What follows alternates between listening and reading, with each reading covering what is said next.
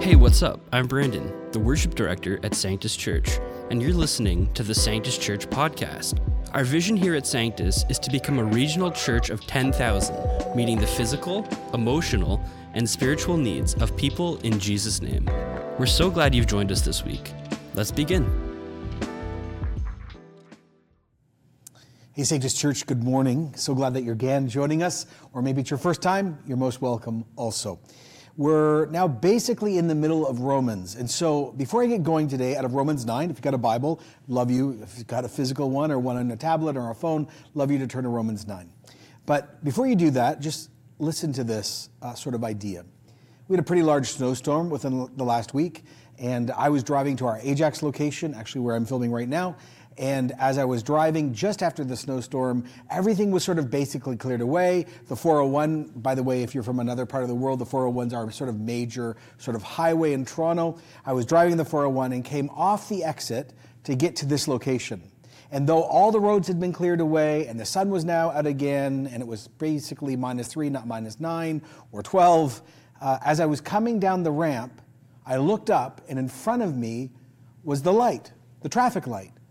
And because the wind had been so strong and the snow had been so strong, it actually caked on the whole face of the traffic light. And this is at a major intersection, and I was thinking, I don't know if this is red or green or yellow. I can't see what's right, what's wrong, where to caution. Like, what do I do? So as I was starting to slow down and trying to evaluate so there wasn't an accident, suddenly the red light came on and it sort of bled through just a little bit through that caked on snow. I remember literally coming to a stop and looking at that and almost having this sense, that's the image. I mean, that's the image. All of us, whether you're a long-term Christian, a brand new Christian, you're not a Christian, you're skeptic, you are spiritual, you're seeking, you're not. We live in this moment in our culture. We are literally inundated, overwhelmed with a million voices and a million ideas. Things are literally like caked onto us, into our mind and our thinking on our social media feeds, to the point where we don't even know when we're supposed to stop, when we're supposed to go, where there's caution and where there's not caution. And so this is why the book of Romans is so unbelievably helpful to us who are following Jesus, and also for you who are wondering and checking out Jesus. Because literally the book of Romans is scraping away, ripping away, removing all of this taking on of so many ideas where we can't see, and it's allowing us to see clearly. Again, remember we started this series, it was about a resurrection of the Christian worldview so we could either discover Jesus properly or keep walking with him in a culture that is walking away. So, last week, if you were with us, we ended in an amazing place. The all-powerful truth, the all-consuming statement. Nothing can separate us, nothing can separate me from the love of God found in Jesus Christ. Of course, if you're a Christian. And we'd almost think, well, the theological sort of thinking and part of Romans has to be over, but it's not. Actually, it's sort of revving up. Chapter 9 is all about God's glory, our salvation. And he's going to go back to that very uncomfortable conversation again, that word, that idea, that thought called election. Now, this passage, I'm going to admit right up front, is one of the hardest passages in the whole Bible to read, understand, and preach. So you can pray for me if you're watching. But this is also why our very first core value as a church is so critically needed. Scripture, God's Word, is the ultimate source for faith, life, and practice. It forms us. We don't form it. Chapter 9 is about God's sovereignty, his kingship. Chapter 10 is about the justice of God. Chapter 11 is this incredible, comforting passage where we root our comfort in God's faithfulness. But notice, 9, 10, 11, God is at the center of each one of those conversations, not us. Now, Paul, in these next three chapters, is starting to wrestle in a really personal, really painful, really new way. He's broken. Like, this is legit brokenness. He's pained. He's upset. He's struggling. He's not confused, but he's just frustrated about his own family, his own friends. his own ethnic group. Remember, Paul's Jewish. Like, he's as Jewish as it gets. And of course, the Jews are the people of God. And here's what he's wrestling with. Why in the world are not so many more Jews, the Jewish people, coming to Jesus, who's the Messiah, who's fulfilling everything they've been waiting for? And while they're not coming, so many non-Jewish people are coming and meeting Jesus as the Son of God. And he's like, what do I do with this? This is causing like big pain, deep aches. And this isn't just sort of emotion for the moment or trying to get attention. This isn't drama. This is deep anguish. Remember, Paul's Jewish. He's a Jew among Jews. He never lost his love for his history. He never rejected his identity. He never rejected his ethnic roots, his religious roots, his cultural roots, or his love for his fellow Jews. This whole passage is about his personal struggle, but his personal struggle helps us in our personal struggles too. Romans 9:1, hear God's word. I speak the truth in Christ. I'm not lying. My conscience confirms it through the Holy Spirit. He starts by saying, look, what I'm about to talk about, I'm not lying. I'm speaking in the name of the one who has authority over heaven and earth. I have a good conscience. I'm actually under the influence, under the power of the Holy Spirit, who, by the way, authored all of the Old Testament and authored and helped the prophets speak God's word. Remember, at this moment, and you might not know this, many, many Jews, both those who claimed Jesus was the Messiah and many who said he was not the Messiah, both of those group of Jews were suspicious of Paul, were against his theology, doubted his loyalty, doubted his patriotism, because he kept bringing so many non-Jews into the Jewish community. Others viewed him as traitor, heretic, apostate. Many people actually said he was almost sort of committing a spiritual genocide through false faith. The more you actually bring in all these non-Jews into your version of Judaism, you're going to actually destroy us from the inside out. Paul says, I have great sorrow, verse 2, unceasing anguish in my heart. For I could wish that I myself was cursed and cut off from Christ, for the sake of my family, my people, those of my own race, the people of Israel. See, he hurt so much at this, and he had such hopes for the people of God, that actually he was deeply struggling. He's like, Jesus is the Messiah. The whole Old Testament's about him. And so he actually cries out this crazy thing. He says, God, send me to hell. You let all my family in, and you help them understand what salvation really is. I need to be cursed, and I need to be cut off. I need to be excommunicated. Basically says, God, you damn me, not them. Now, of course, he knew that was impossible. But this isn't just rhetoric. It's not a game. Again, not drama or dramatics. Paul's huge love for his fellow Jews caused him to carry the burden for the Jewish race, those he knew and those who he didn't know. And this was genuine and intense, and it's emotional, and it's rooted in holy history. There's this amazing moment where Moses, in the Old Testament, was standing between God's perfection, God himself, and actually the people who had sinned again. And Moses says, you damn me, don't damn them.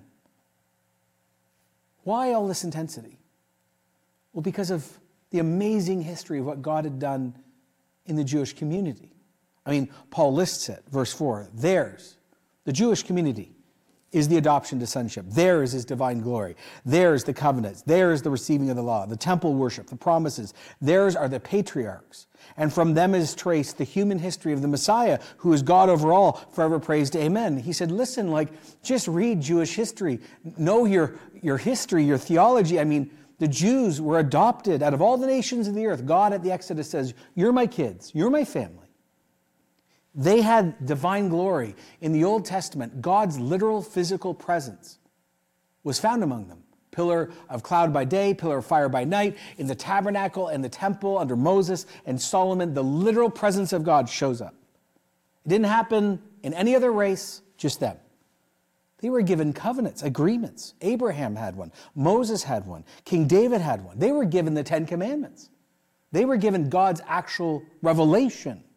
They were given temple worship. God had established a unique means for sinful, broken, messed up men and women and children to actually approach God, know God, and even worship him. And they were given the promises. They were told that through their ethnicity, through their people group, the Messiah, the Savior of the world, would come from them. But this is where things get difficult. One wrote this: "This quick inventory of Israel's blessing and privilege underscores their lack of excuse for failing to believe in Jesus.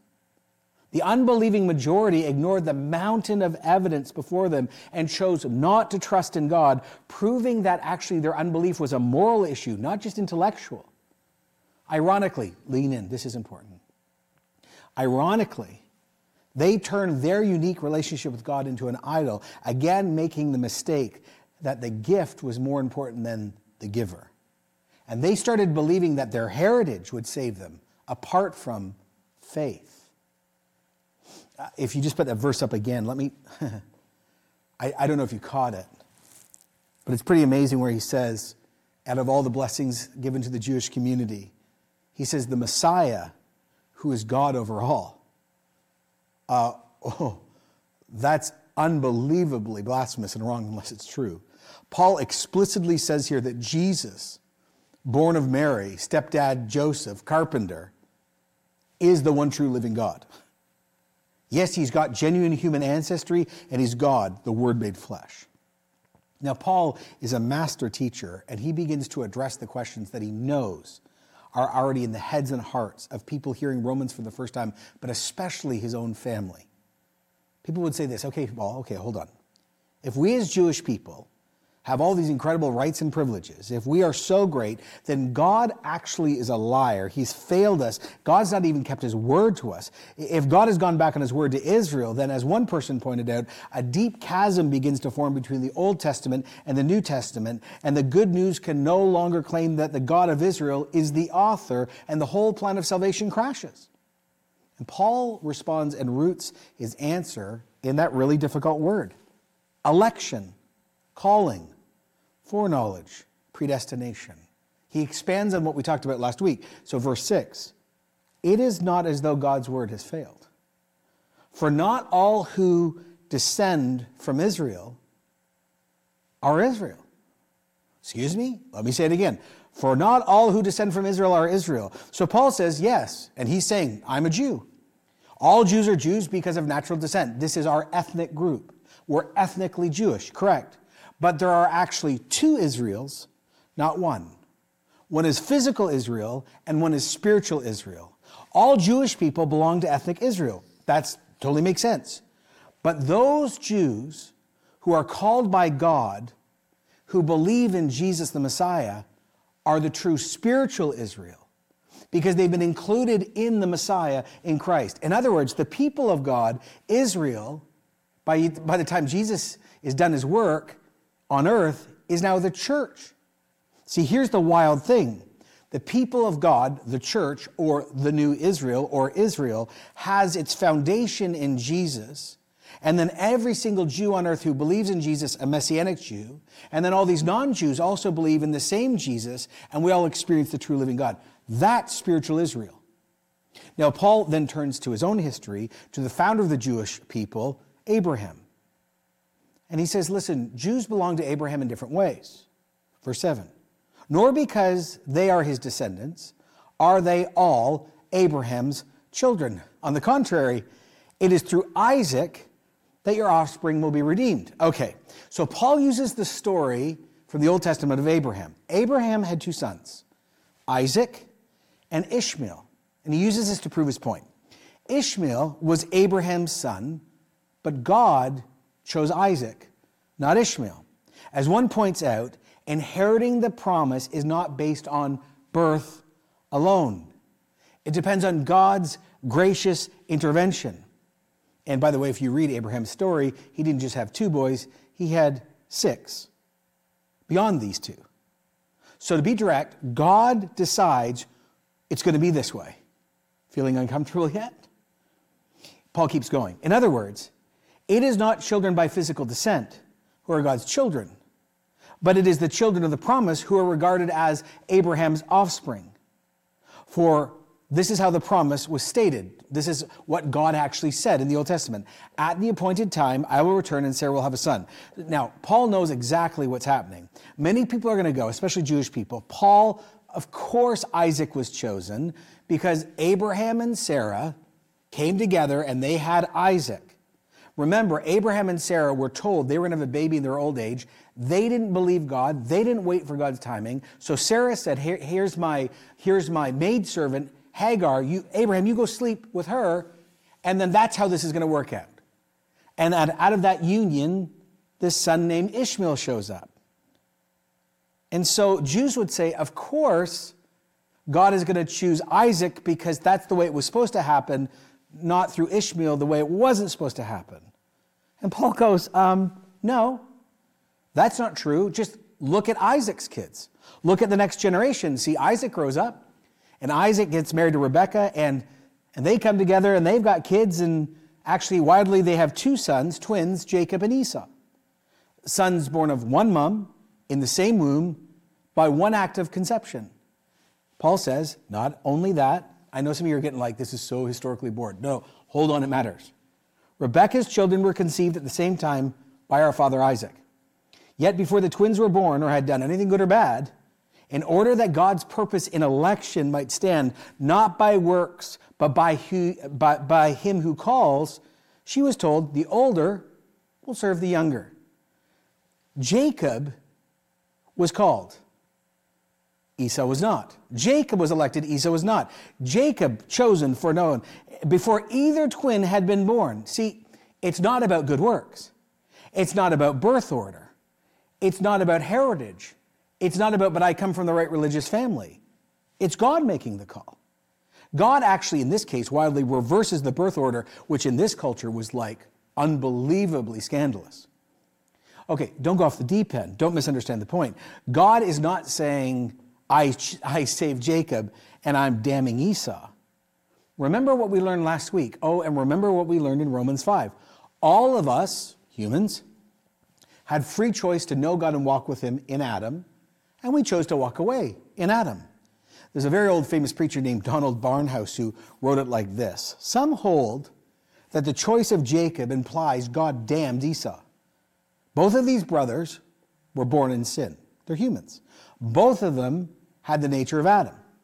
They both grew up in sin. Read their stories. They're both children of wrath, both disobedient by nature. If there had been, listen, any merit in these two sons, God would have been unjust by not rewarding that merit. The choice of one deserving man over another deserving man would have been favoritism.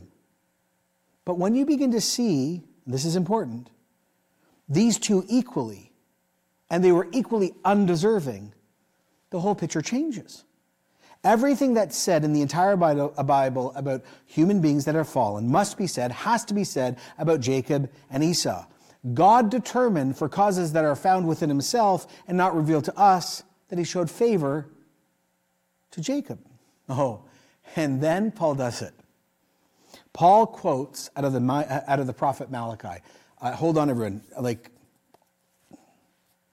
just as it is written, God says, Jacob I have loved, and Esau I have hated. Oh, I mean, hold on. That is a huge word. I mean, are you getting uncomfortable? And remember, God just said this. Not Paul, not Malachi, God. And notice the language. This gets back to last week. It's not predictive. I know Jacob's going to choose me, so I chose him. It's action. I choose Jacob. I don't choose Esau. Now, this is a reference from Malachi chapter 1. The original verse, by the way, is referring to the nations that come from these brothers. Jacob produces the Jews, and Esau produces the Edomites. But Paul is using it individually. Now, the idea of love and hate, we've got to do some history to get this. Love and hate were also interchangeably used with choice or passing over. Jesus uses this exact same idea when he's talking in Luke 14. If anyone comes to me and does not hate his dad, or hate his mom, or hate his wife, or hate his children, or hate his brothers or his sisters, yes, even hate their own life, that person cannot be my disciple. What Jesus is not saying is, to become a follower of Jesus, a Christian, I literally have to hate my father, James Douglas Thompson. I hate you. Now I can accept Jesus. No, no, no. What Jesus is saying here is, this is a matter of ultimate priority. We have to love Jesus as ultimate over everything else, including those we value the most. Here's the point Paul is making. God has not failed Israel because Israel has failed its assignment. True Israel, true believers, have always come to God through his sovereign choice. As one wrote, Paul uses the Old Testament story of God's sovereign selection of Isaac and Jacob to establish a basic principle about the way God selects people. The language Paul uses in the context of the verses makes it clear he applies the principle to God's election of individuals to salvation. Now, I'm sure at this moment, there's a lot of you really struggling. I mean, this feels unjust. I don't like this. I'm a democratic person. I believe I get a vote. I get a right. What about me? What rugged individualism, majority rules, pragmatic moralism, my story, my rights, my specialness, my... But again, what's happening in this passage is the snow is getting scraped off, and we're being humbled.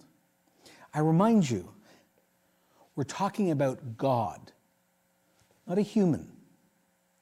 God, not some invented God like Zeus or Thor. God, not some alien visiting. God. Now, Paul right here deals with the next major question. Well, if what you just said is true, honestly, John, God's unfair. He's not only unfair, he's a monster. I don't want to follow him or know him. It's obvious, right? He's unjust. What he says about himself and how he acts, man, I don't even know if I can trust him. What shall we say then? Verse 14. Is God unjust? Not at all. One person penned it like this. If we cry out God is unfair because he elects some, we have a faulty view of God. God is not some enlarged man with human emotion, will, and emotions. He's not finite. Let me put it like this. God is perfect in knowledge. He's got perfect wisdom, perfect power, perfect presence. He's perfect in his faithfulness. He's perfect in his goodness. He's perfect in his justice. He's perfect in his mercy. He's present. He's unchanging. He's eternal. He's above the bounds of time and space. He's self-existent. He's holy. He's holy above creation. He's holy without sin. And he's always right and he's always just. See, this is where the rubber meets the road. He makes perfect choices. God is not responsible to anyone. He is an absolute sovereign. He's no prime minister. He's no MP you get to vote out. He's king. Now, this should scare us to death. We should want to revolt if God is this and is not perfect. But see, here's the difference. God is perfect. We all know this. Absolute kings on earth, or dictators or leaders, end up always using their power in small or large ways, in wrong ways, because power corrupts, absolutely. But see, that doesn't happen with God, because God is perfect, holy in love. It was A.W. Tozer, the great, actually famous Canadian pastor, who preached the next words just in downtown Toronto a few generations ago. The church has surrendered her once lofty concept of God and has substituted it for one so low, so unnoble, as to be utterly unworthy of any type of thinking worship. Paul says, verse 15, what did God say to Moses? I will have mercy on whom I have mercy. I will have compassion on whom I have compassion. It does not therefore depend on human desire or effort, but on God's mercy.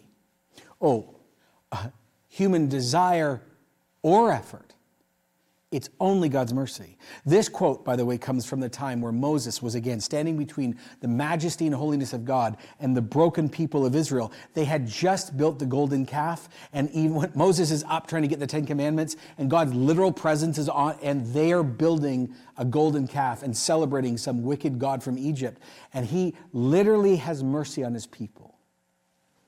Now, Paul, working this out, then stays in Moses' story, but he goes back to the time of Pharaoh and the battle between Moses and Pharaoh. And I was reminded this week when I was reading others of this, and I don't know if you've thought about this. Remember, Moses grew up in Egyptian life, actually in Pharaoh's household. So as one said, both Moses and Pharaoh were raised by the king of Egypt, in the house of the king.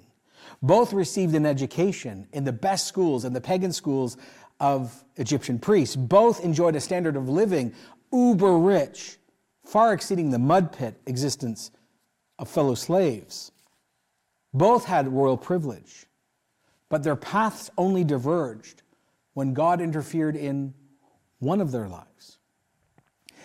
For as Scripture said to Pharaoh, I raised you up for this very purpose, that I might display my power in you, and that my name might be proclaimed in all the earth. Therefore, God has mercy on who he wants to have mercy, and he hardens who he wants to harden. Now, the word harden means to become stubborn or obstinate. It comes from the medical idea when your arteries, like in your heart, get hardened, and then, of course, you have heart attack and you die.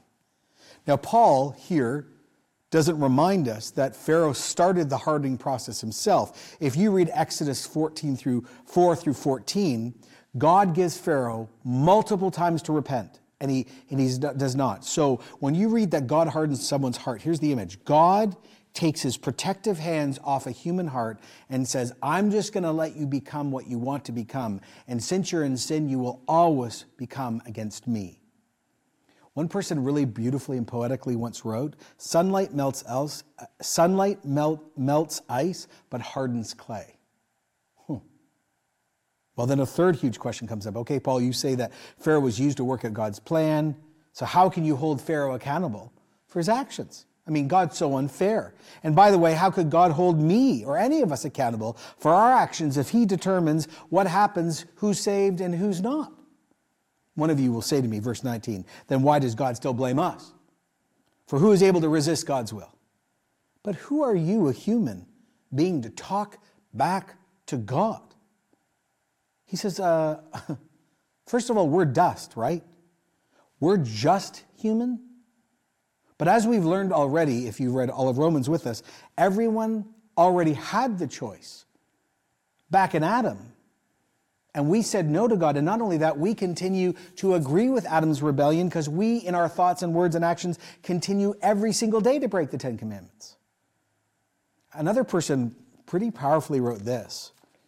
We lost our right to complain about poor treatment when we chose to rebel. Therefore, anything we receive other than immediate death is mercy. This is so wild that I'm about to read. People in need of mercy don't have rights. People in need of mercy don't have rights. That's why Paul chooses the image of the potter from Jeremiah and Isaiah and the wisdom of Solomon. Shall what is formed say to the one who formed it, why did you make me like this? Does not the potter have the right to make out of the same lump of clay some pottery for special purpose and some for common use? What if God, although choosing to show his wrath and make his power known, bore with great patience the objects of his wrath, prepared for destruction? What if he did this to make the riches of his glory known to the objects of his mercy, whom he prepared in advance for glory? Even us, who has also called, not only from Jews, but also from non-Jews? Now, oh boy. Number one, he's just reminding us, you're not all that plus a bag of chips. You're not even on the table. We're humans and we're special, but he's the potter and we're the clay. And see that phrase, prepared for destruction? It's written, by the way, in what linguists call middle voice. And so it reads like this, prepared by themselves for destruction. Again, this goes back to the idea. In Adam, we had choice, we lost choice, and God, just like Pharaoh, took his hands off the human race and said, you want to go that way? Fine, I'm going to take my hands off, and this hardening's going to happen, this rebellion's going to happen. And so we have chosen this destruction.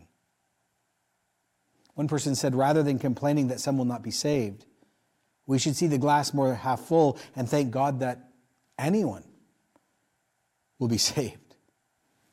Now, all of this, Israel's failure en masse and the calling of non-Jews, was predicted in the Old Testament, Hosea and Isaiah. As it says, I will call them my people who are not my people. I will call her my loved one, who's not my loved one. And in the very place where it is said to them, you are not my people, they will be called children of the living God.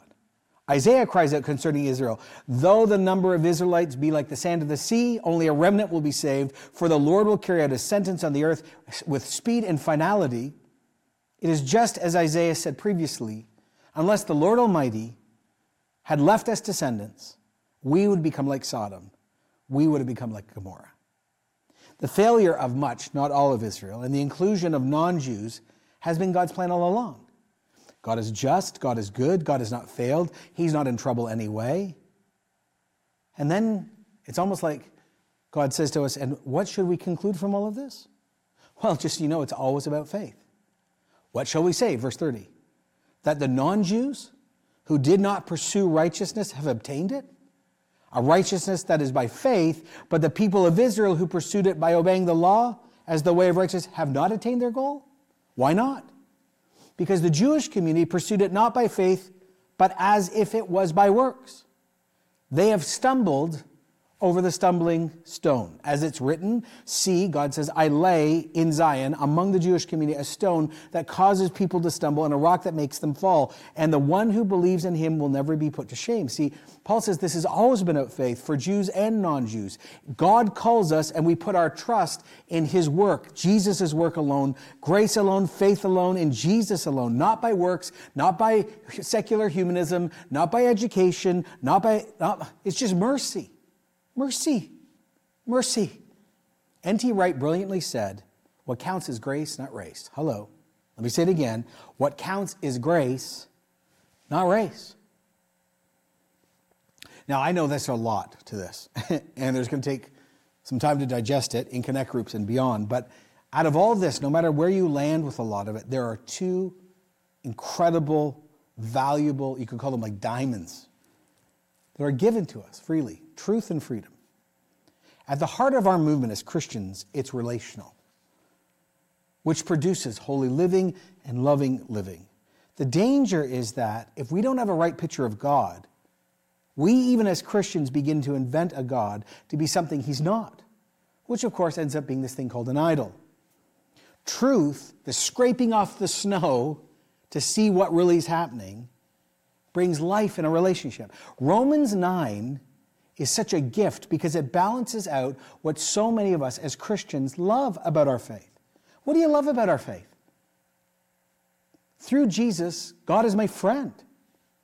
I know I'm loved. I can never be separated from him. I have intimacy with God. I'm never going to be alone. I have a personal relationship with God. I am free. All of those things are true, but God isn't just your best friend. He's also transcendent. He's the great I am. We actually need to fight the loss of awe in some of our churches, which is actually connected to a loss of patience, reflection, and silence. There's this amazing book written probably 20 years ago now called The Trivialization of God, the dangerous illusion of a manageable deity, where he basically says, when we as Christians reduce God to my comfort, my success, or my political bent, everything goes out the window. The problem arises, he says, when we forget the vast difference between our view of God and the reality of God. Let me say it again. The problem arises when we forget the vast difference between our view of God and the reality of God. When we equate the picture in the lens, with the whole divine truth, things get clear. Any God I support, any God that supports my latest cause, fits comfortably with my understanding and my experience alone, will be a God no larger than me, no larger than I, and will not be able to save me from my sin, or inspire me to worship, or empower my service. Any God who fits the contours of me will never transcend me, and never actually is God. Any God who doesn't actually kick out the bars of the prison of my perceptions will be nothing but a trivial God. See, Romans 9 is a gift. Here's why. Because it reminds us, I'm just dust. I'm here and I'm gone. I'm created, he's creator. I'm dust, he's not dust. He's never sinful. I mess up all the time. He's the author of history and even the author of my life. I'm not the author of history and I'm not truly the author of my life. And when one person chooses to embrace this because we know that God is good and he's holy and he's trustworthy, when we actually get that truth and the snow is scraped off, then this is what we really get. Everyone ready? Freedom. Freedom.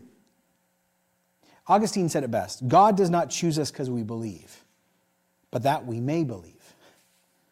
This idea of being chosen brings freedom in three ways. Number one, it gives you freedom from religion and self-sufficiency. Remember what every single religion on earth teaches. I get saved, I'm made right with God or spiritual things because of what I do. I pray 5 times a day, I go to this place to pray, I give to the poor, I study a holy scripture, I deny, fill in the blank. I am saved by what I do. I get God's attention by what I do. I get God's attention because I'm from this family. I get God's attention because of all this activity I do. Or the reverse, I don't need God because I'm self-sufficient. Look at my education, my ethnicity, my rights. But see, religion and secular humanism always end up having us in the middle, which is always a mistake, and it always ends up with broken dreams, lost relationships, divine disappointment, and confusion. The good news is this is not what God is offering us. What did Paul say? It does not therefore depend on human desire or effort, but on God's, one word, mercy. He and his community around the world, and expressed here at Sanctus, we're not about fear here. We're not about perfectionism here. We're not about self-reliance here. We're not about true religiosity here. We don't have time for true, empty religion. I can't draw God down. He chooses to have mercy, and his mercy gives me life. That frees me from the burden of being God. And that freedom leads to a freedom, oh man, our culture so wants, and I want, and you want, and yet we don't want it. It's called rest. See, here's the powerful thing about this. When you step out and tell your neighbor or friend about Jesus, or you pray, or you love the poor in Jesus' name, or you're helping a brand new Christian in their walk, or you're serving in a kids' ministry, or you're teaching the scriptures, the burden of results gets removed. We're free in the power of the Holy Spirit to do God's will, but the results are his, not ours. Yeah, our vision to reach 10,000. Amazing, wild. We just have to be faithful. God's got to do his job. So you got freedom from religion, then you got freedom to rest because it's actually not on you. And then this allows the thing that's really missing in a lot of churches, including ours. It then gives you personally and us corporately freedom to step out in power. See, so many of us are afraid to do things for God, do things in Jesus' name, because fear is stronger than faith, because our faith is not rooted in sovereignty. It's rooted in my ability. Let me just put it like this. I'm just the hands and feet of Jesus. I'm not Jesus. And when you suddenly understand the sovereignty of God and it's up to him, everything changes. One old pastor was sharing once about a conversation he had when he was younger. And a friend of his turned to him, and he was a pastor at this point. He says, "Why are you so afraid of the doctrine, the idea of God's real sovereignty?" This old pastor, young at that point, blinked. He said he looked out the window. He looked down at his feet. He looked back into his friend's eyes and said, "I'm afraid that if I believe that, I'll lose my zeal to tell people about Jesus. I'm afraid that if I really believe that God does all this, I'm just going to become a passive pastor. I'm afraid I'm going to leave everything to God, and he's going to elect who's going to elect, and I will do nothing." And Ray said, "Oh, no, you got to remember something. Remember this guy named Spurgeon in London, the most famous Baptist preacher who was in London during the Victorian times? This is what he once said. If God had painted a stripe down the back of every person he had elected, I would spend my days walking up and down the streets of London, lifting up shirt tails to find the stripe. But because God has said, 'Whoever wills may come,' I preach the gospel to everyone, and I rely on him to lead those to faith who are his." He writes, "This is great help. The longer," hear this as we come to an end, "the longer I serve God in ministry, the more comfort I find in the doctrine of God's sovereign choosing. Rather than making me passive, actually it's given me confidence in God's control. It's freed me to proclaim the good news of Jesus with more power and greater freedom. I am less burdened with whether I am successful, because my responsibility is to be faithful, and he's responsible for the results." He's responsible for the results. This very difficult passage, which literally violates what we've been taught our whole lives, humbles, heals, and frees. So maybe you want to pray along with me as you begin to digest this. Number one, we just want to say in this church, thank you, God, that you're sovereign and you're trustworthy. Thank you that you've even chosen to call anyone back after our great rebellion. Thank you that you even have mercy in you. I pray in this moment as people work this out, as I work this out, that actually, though we realize we are not God, and though we're dust, and though we are limited, help us to know that we're loved and valued and called and chosen, but help us to see our, to use the old word, our creatureliness, and to see he's the creator. Humble our church, Lord, in your sovereignty. Second of all, I pray that those who are religious or self-sufficient would begin to realize that's dust in their hands, and that you would lead through this teaching, through this moment, people to come to faith in Jesus because they actually realize that all their effort just leads to nothing. And I just even pray over the next few weeks, people would just cry out to God, mercy, have mercy on me through Jesus. And lastly, I just pray, Holy Spirit, you would give a new power and boldness in telling people about Jesus, inviting people to Alpha, helping us preaching, teaching, serving kids, doing healing, caring for the poor, and doing it because we know sovereignly you're going to work out your plan and we just get to follow along. Would there be a new power and freedom across the church because now we've rooted our actions in you and not in us. Just work this out in three directions, we pray. In Jesus' name, amen. Thanks for listening. If you'd like to learn more about us, please visit us at our website, sanctuschurch.com. There you'll be able to find ways to support the ministry and what God's vision is for this church.